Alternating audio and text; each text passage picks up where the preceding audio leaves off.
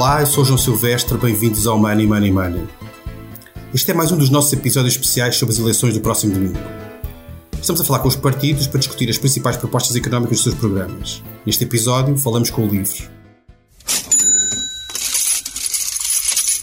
Money Money Money tem o patrocínio do BPI. Invista no futuro sustentável da sua empresa. O BPI tem soluções completas para todas as fases do seu negócio. Banco BPI SA. Grupo CaixaBank. Registrado junto do Banco de Portugal sob o número 10.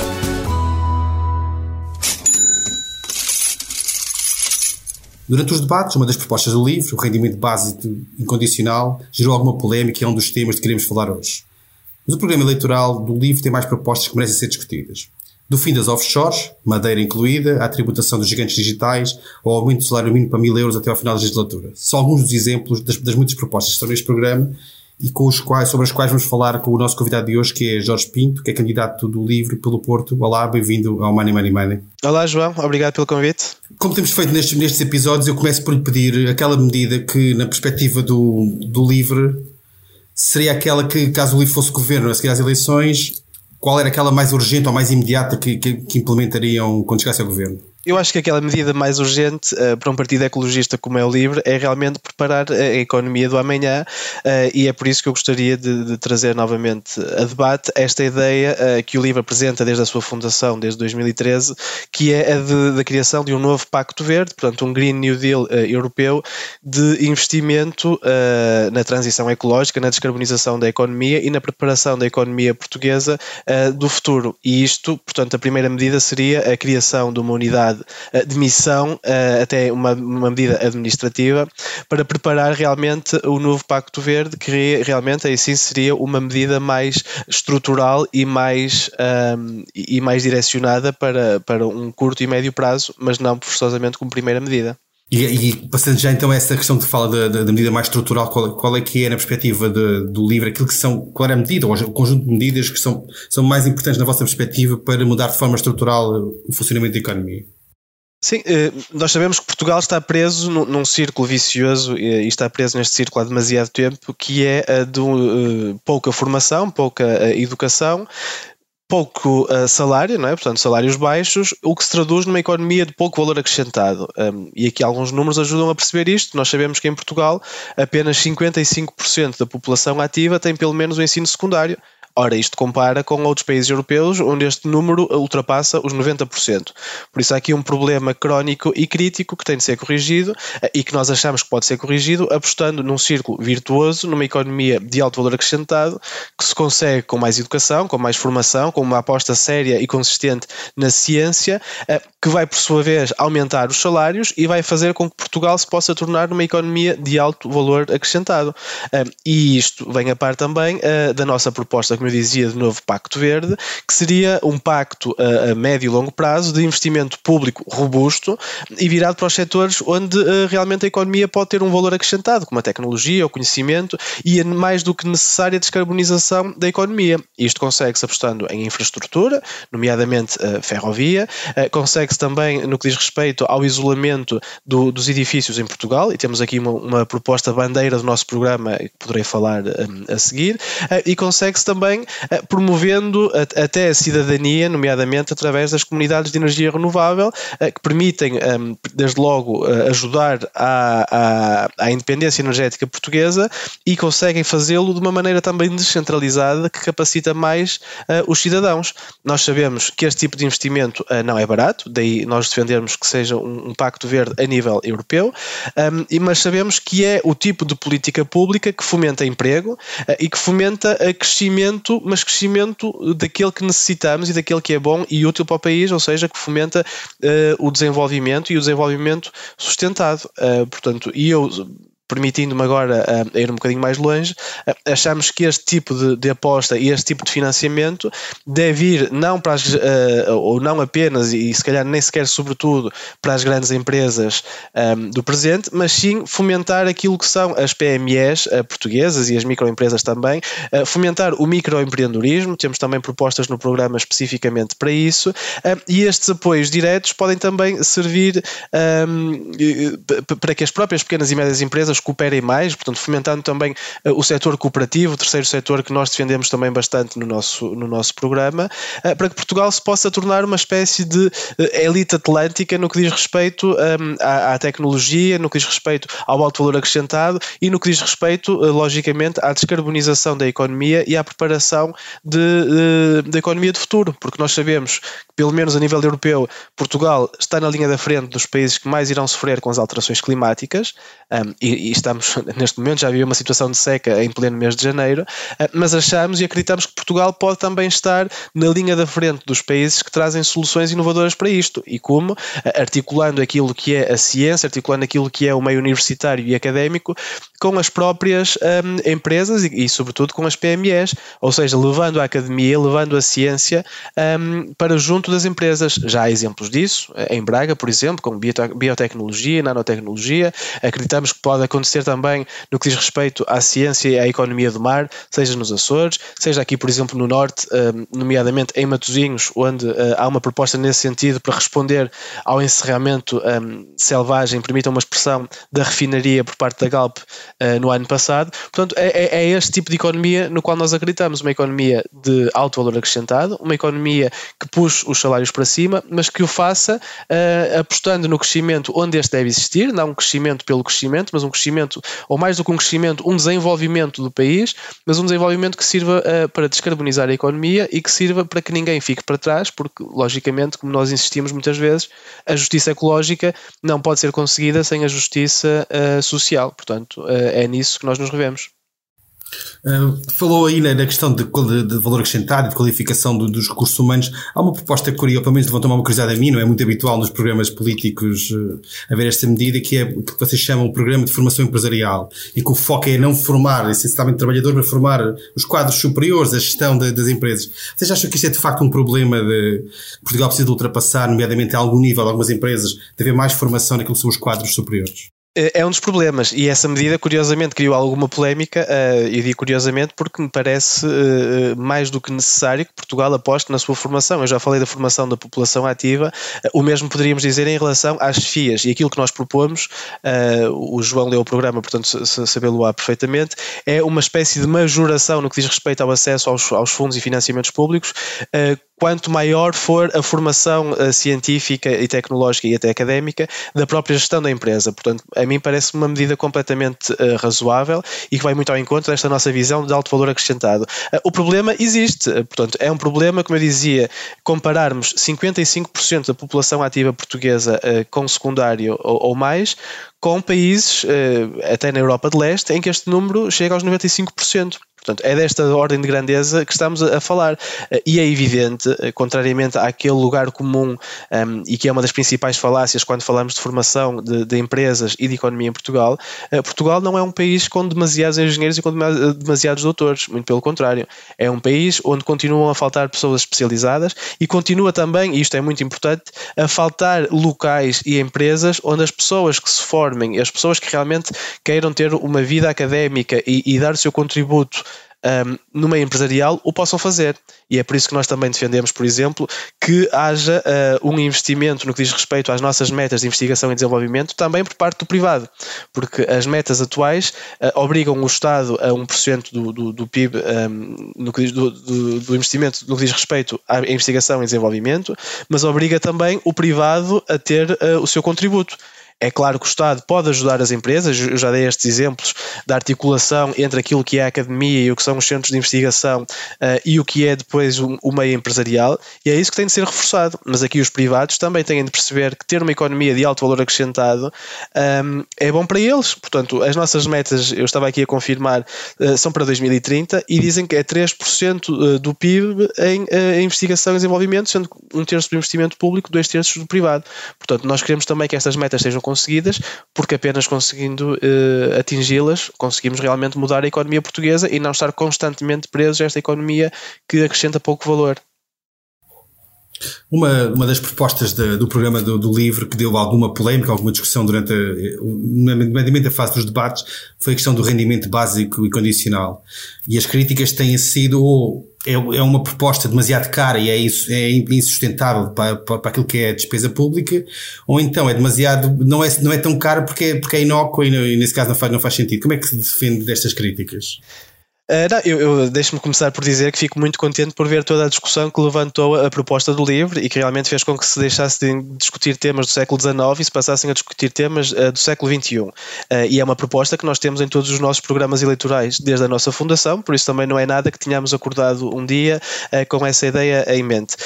aqui a questão é muito simples, desde logo esclarecer que aquilo que o livro propõe é um projeto piloto. portanto, estamos a falar se calhar de 20 milhões de euros para um projeto piloto já bastante complexo completo e bastante uh, bom para tirarmos algumas conclusões. E propomos-lo por uma razão muito simples, porque acreditamos uh, que Portugal, e em particular a esquerda ecologista, naquela que o livro uh, se identifica, não pode ficar para trás no debate daquilo que tem de ser, ou que pode vir a ser, porque nós também não acreditamos em determinismos históricos, aquilo que pode vir a ser o Estado Social do futuro. Ou seja, nós sabemos que vai haver cada vez mais automação, que vai haver cada vez mais digitalização. Como é que o Estado Social pode responder responder a isto? A nossa resposta é clara, não dando um passo atrás em relação àquilo que já foram as conquistas e aquilo que é o Estado Social no presente, mas pensando já, e aqui a palavra é precisamente essa, pensando e estudando aquilo que podem ser as respostas do futuro. Ora, como um partido que acredita na ciência como o LIVRE é, hum, sabemos que também na ciência económica é preciso ter uma proposta, nós temos-la, por uma série de razões, também elas ecologistas de rendimento básico incondicional, queremos testá-la e avaliaremos os resultados e uma vez avaliados uh, politicamente se decidirá como avançar. E é por isso que defendemos que um projeto piloto de RBI tem de incluir um, eh, uma equipa uh, muito plural que inclua não só economistas mas também um, sociólogos, assistentes sociais, professores, médicos e enfermeiros para perceber realmente todas estas dimensões relacionadas com o RBI um, as consequências que podem ter. E no nosso caso achamos que por exemplo um RBI ou, ou um teste, um piloto de um RBI pode também servir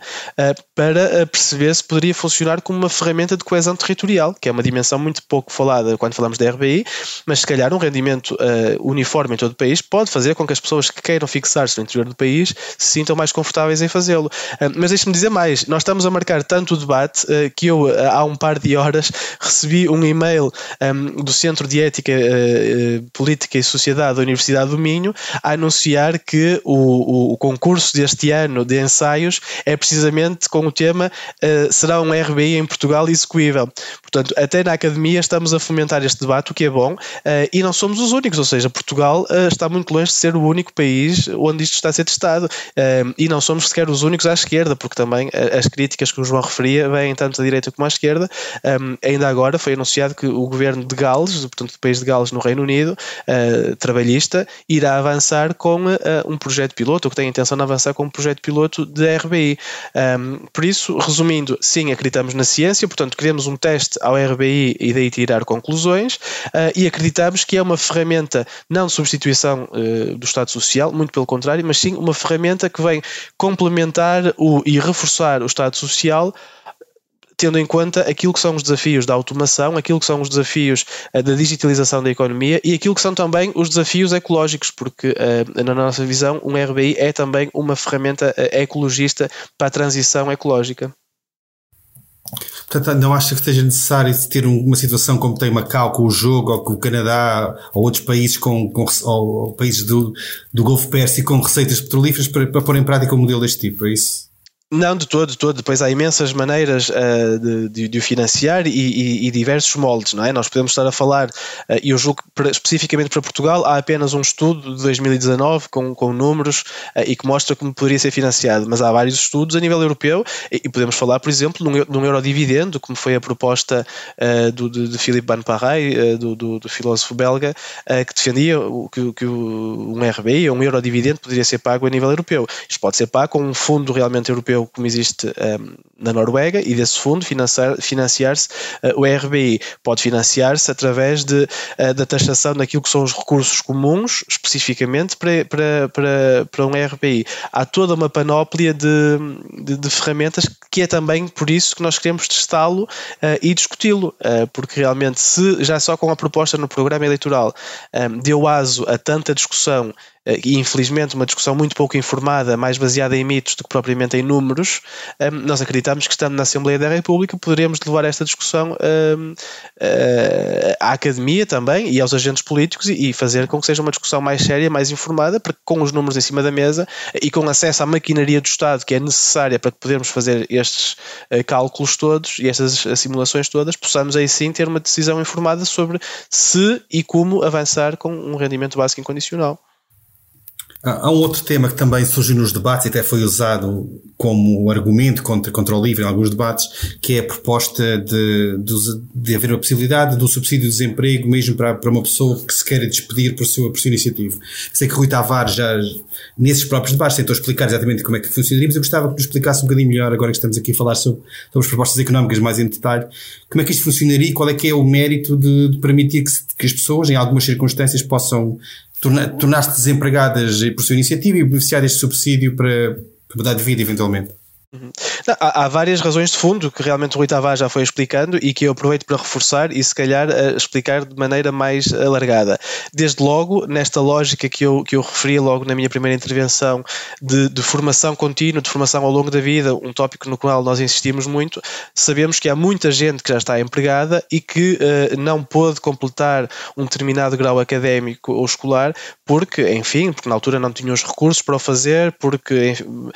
se casou, mudou de cidade, por toda uma panóplia de razões. Portanto, esta pessoa que realmente tem um mestrado pendente, tem uma licenciatura pendente, ou até acha que pode fazer um doutoramento e então precisa uh, de se despedir para isso, em vez de obrigarmos esta pessoa a ser despedida, que seria um, é, em comum acordo com o, o, patrão que teria que autorizar, seria muito complicado, portanto, nós achamos que neste tipo de situações a pessoa se pode despedir e ter, uh, durante esse período de tempo, para acabar o seu, o seu percurso académico ou escolar, ehm, direito ao subsídio de desemprego uh, de acordo com as suas contribuições. Há outras situações igualmente importantes e, até se calhar mais urgentes, como por exemplo uma pessoa, em particular uma mulher, porque são aquelas que são grandemente afetadas pela violência doméstica, que esteja numa situação de violência doméstica, Uh, pode e, e, com urgência uh, querer sair do seu local de trabalho para uh, ou mudar de cidade ou mudar, mudar de emprego, enfim, pelo, pela razão que seja, uh, e isto consegue-se também uh, desburocratizando este acesso ao subsídio de desemprego e conseguindo que se a própria pessoa se despedisse. e não deixa de ser curioso que quando esse tema surgiu nos debates, houve, pelo menos no Twitter, imensas pessoas a partilhar situações de vida muito reais, um, tais como esta que eu estou a dizer agora, em que diziam realmente, não, tivesse havido esta possibilidade de, receber o subsídio de desemprego despedindo-me e não ficar presa nesta situação de emprego um, que, que, que, enfim, da qual não me podia libertar, uh, a minha vida teria sido muito mais simples. Portanto, estas são razões muito concretas e muito práticas. E depois há também, uh, se quisermos, razões mais, uh, mais de fundo. Uma pessoa pode estar presa realmente numa situação laboral que não, que não a concretiza e que não a cumpre enquanto cidadão, que acha que não está a contribuir realmente nada para um, a economia e muitas vezes não está, não é? Estamos aqui a falar daqueles famosos uh, bullshit jobs, uh, como lhe chamou o David Graber, um, e que seria muito mais uh, útil, permitam-me aqui o termo, que é um termo bastante utilitário, mas enfim, seria muito mais útil uh, num outro emprego em que fosse uh, contribuir mais eh, para o seu próprio desenvolvimento pessoal e mais para a própria economia portuguesa. E se calhar neste intervalo de tempo em que está à procura deste outro emprego, uh, seria útil ter alguma almofada financeira que, que, que, permitisse sobreviver e atravessar estas duas situações de, de, de emprego, de uma para a outra. Uma, quase todos os partidos, ou diria quase mesmo todos os partidos, a maioria deles, têm, propostas para, para continuar a aumentar o salário mínimo, algumas bastante mais rápidas, e daquilo que eu vejo, se, se, se não vi mal, o Livre é que tem uma, uma das propostas mais generosas, ou seja, quer fixar até ao final da legislatura o salário mínimo em mil euros. Sem querer discutir, obviamente, o facto de, dos valores muito baixos do salário mínimo hoje em dia em Portugal e da dificuldade que é viver, obviamente, com, com valores daquela, daquela magnitude, eu gostava de perceber só aqui até que ponto é que acham que ponderam o risco, no vosso caso, de uma subida demasiado rápida do salário mínimo poder ser contraproducente e, e levar ao colapso de negócios que de outra forma poderiam sobreviver ainda com grandes dificuldades, pequenos negócios, estou a pensar na restauração, negócio ligado ao turismo, pequeno, pequeno, pequeno comércio, coisas desse tipo, que com uma subida muito rápida do salário mínimo podem, podem chegar a uma situação de, de colapso. Como é que se ponderaria isso? Uh, não, uh, vamos lá ver. O, a subida que nós propomos é a 4 anos, portanto está longe de ser uh, tão drástica como aquilo que muitas vezes desenham. Não é? Se falarmos a 12 meses, mil euros a 12 meses, estamos a falar de 5 e alguma coisa por cento ao ano. Aqui a grande questão é, e, e, a comparação é essencial e importante, aquilo que aconteceu na economia espanhola e aquilo que está a acontecer na economia portuguesa. Não é? Nós, nós tínhamos há poucos anos um salário mínimo nacional equivalente a 80% do espanhol e atualmente é de 70%. Eh, portanto, houve um salto realmente eh, no salário mínimo espanhol, aumentou 20 e alguma coisa por cento num ano, e no ano a seguir voltou a aumentar, julgo 4 ou 5%. Um, e, é, e é este comboio uh, ibérico e também europeu que Portugal não pode perder, sob pena de realmente reforçar aquilo uh, que eu criticava no início, que é uma economia de baixo valor acrescentado. Porque quando alguém olhar para a Península Ibérica, que são duas economias, a portuguesa e a espanhola, altamente interligadas, um, se vir que num lado se está realmente a valorizar o trabalho, a valorizar o salário mínimo nacional, eh, e que isto não tem consequências drásticas na economia, porque isto é importante referir, em Espanha aumentou-se 20% num ano o salário mínimo nacional uh, e teve bons resultados económicos. Um, acho, acho muito importante referir isto. Isto em 2019, não foi há 10 ou 15 anos. Um, e, portanto, quem quiser investir na Península Ibérica tem de perceber que Portugal um, é uma economia uh, distintiva e uma economia que se quer, e, e desculpem a insistência, mas é realmente a nossa prioridade, uma economia de alto valor acrescentado e, de, e, que aposta na economia circular, na descarbonização, enfim, na transição ecológica. E isto consegue-se também valorizando os salários, desde logo o salário uh, mínimo nacional. É evidente que não só o salário mínimo nacional, nós temos imensas propostas, e, e quando eu falei da formação e da educação, uh, e até da formação do, dos quadros intermédios, médios uh, das empresas, estamos também a pensar no aumento do salário mediano, né, que é até mais importante que o salário médio,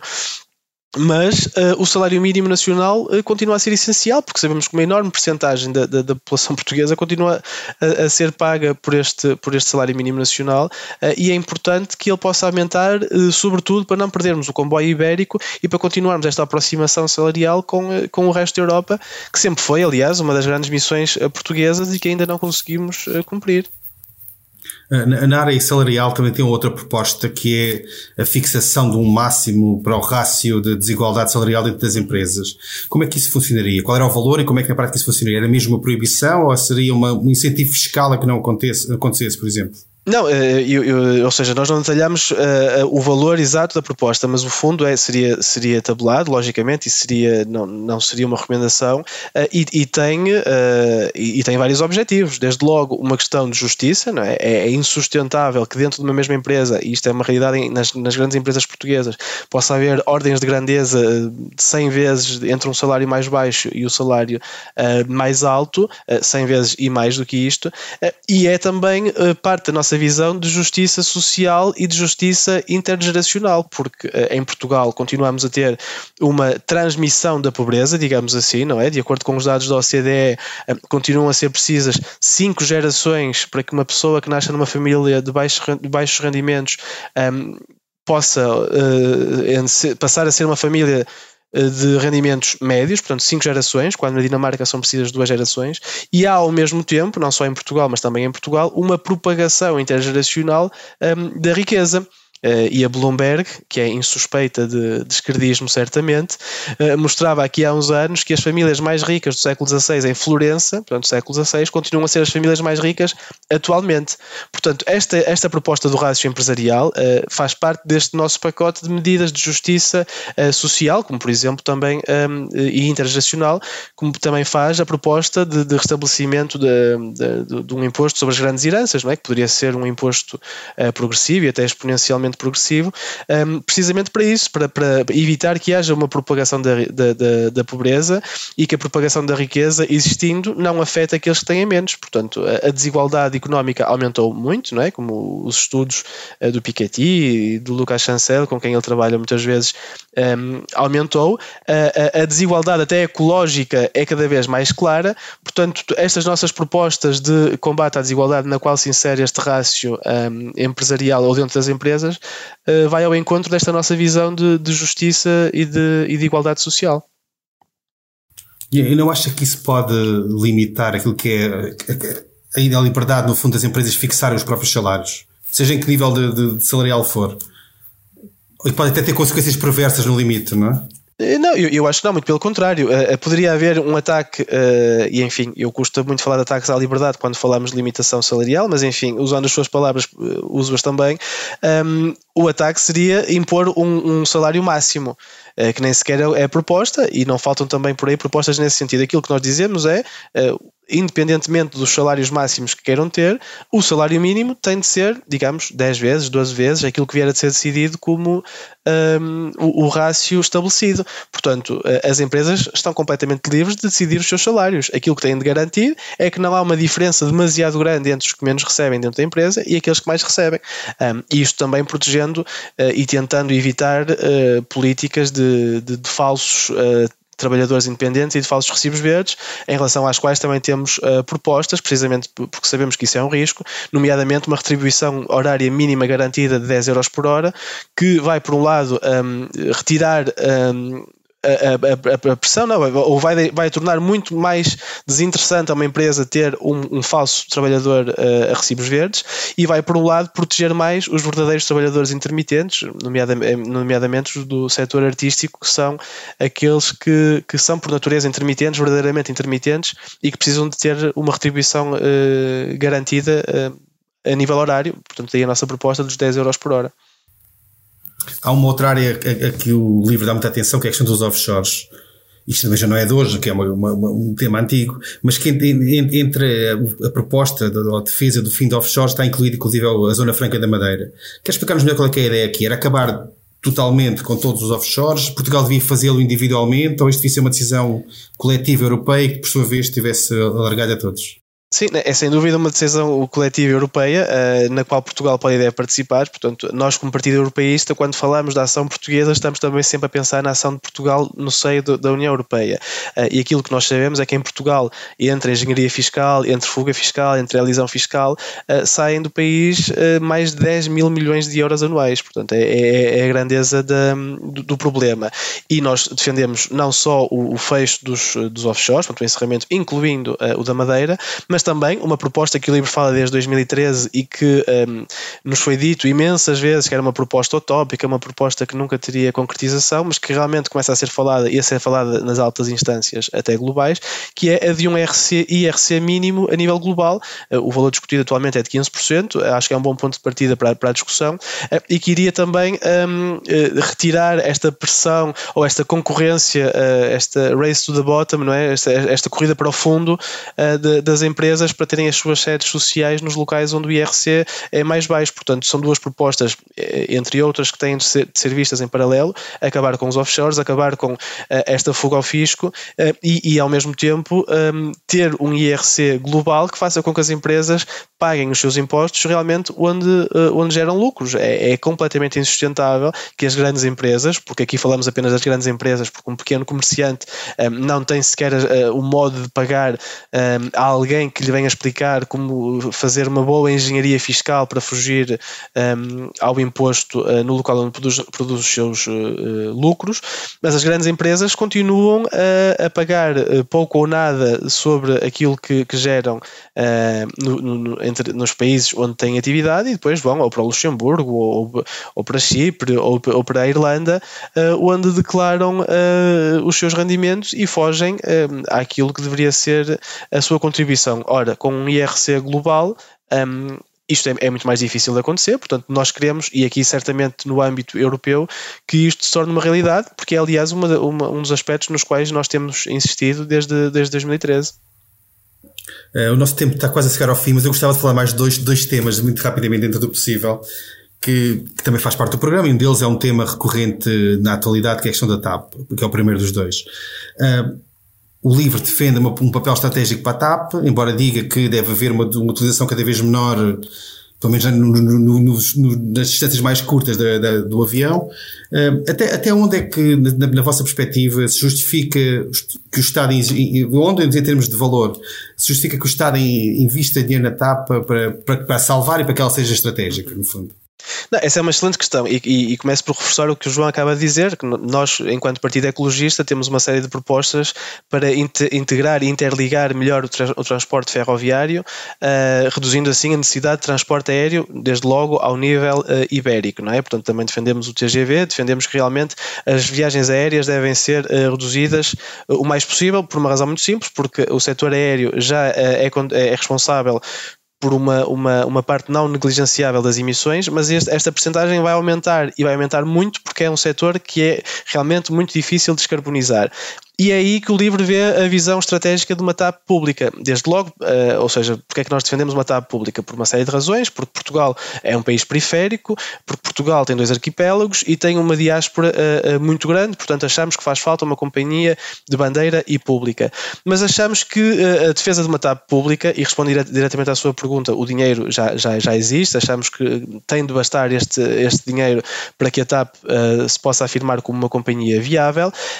mas achamos uma TAP pública, para além desta lógica de interligação e de redução das viagens uh, sempre que possível, deve servir para promover a tal economia de alto valor acrescentado e até descarbonizada na qual acreditamos. Isto consegue-se consegue -se, eh, interligando uma TAP pública com a pesquisa uh, ao nível da engenharia aeronáutica, com a pesquisa ao nível da engenharia de materiais e também com a pesquisa ao nível de novas formas uh, energéticas que possam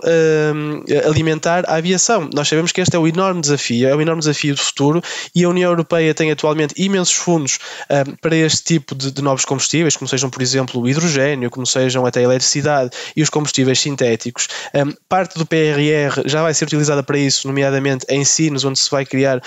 um, uma, uma, uma central de produção de hidrogênio. Portanto, nós achamos que a TAP, porque realmente nós somos ambiciosos, eu não tenho medo da palavra, nós não nos conformamos com uma TAP uh, que seja mais do mesmo. Aquilo que nós achamos é que uma TAP que aposte na pesquisa ao nível de materiais, ao nível de combustíveis, ao nível aeronáutico, aeronáutico pode realmente distinguir-se uh, até no panorama global como uma, uma companhia aérea do futuro e que traz as, as soluções do futuro, porque a aviação está num momento uh, charneira, um, ehm, há propostas uh, a nível europeu para ter aviões a hidrogênio já em 2035 e nós achamos que uma TAP pública pode realmente ser até estar na linha da frente desta transformação económica portuguesa para uma economia da ciência, do conhecimento e do alto valor acrescentado.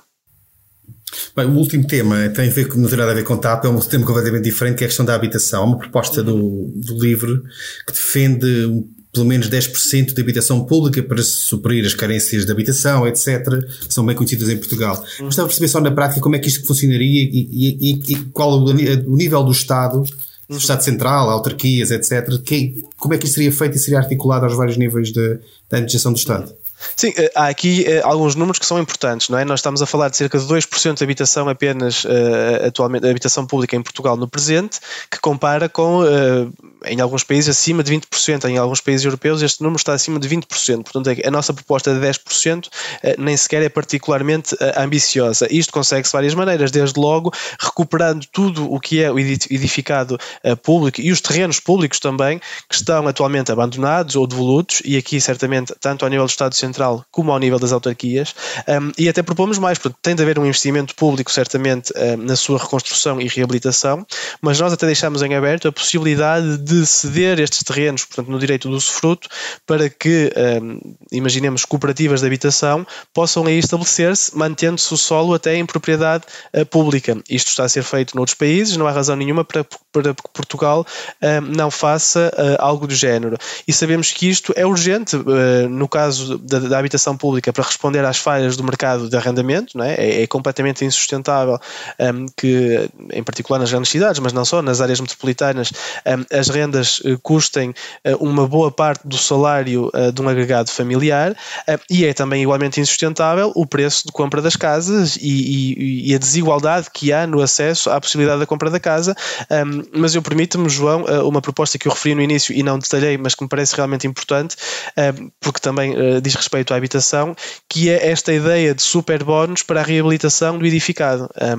Porque Portugal continua a ser dos países da Europa onde mais frio se passa dentro de casa, continua a ser também por isso um dos países onde as pessoas um, têm mais problemas de saúde uh, por causa do frio que passam e que têm uma fatura energética uh, gigantesca por causa de, de, do, do, pouco isolamento, portanto, do, da falta de conforto térmico dentro das casas. Ora, a nossa proposta de, de super bónus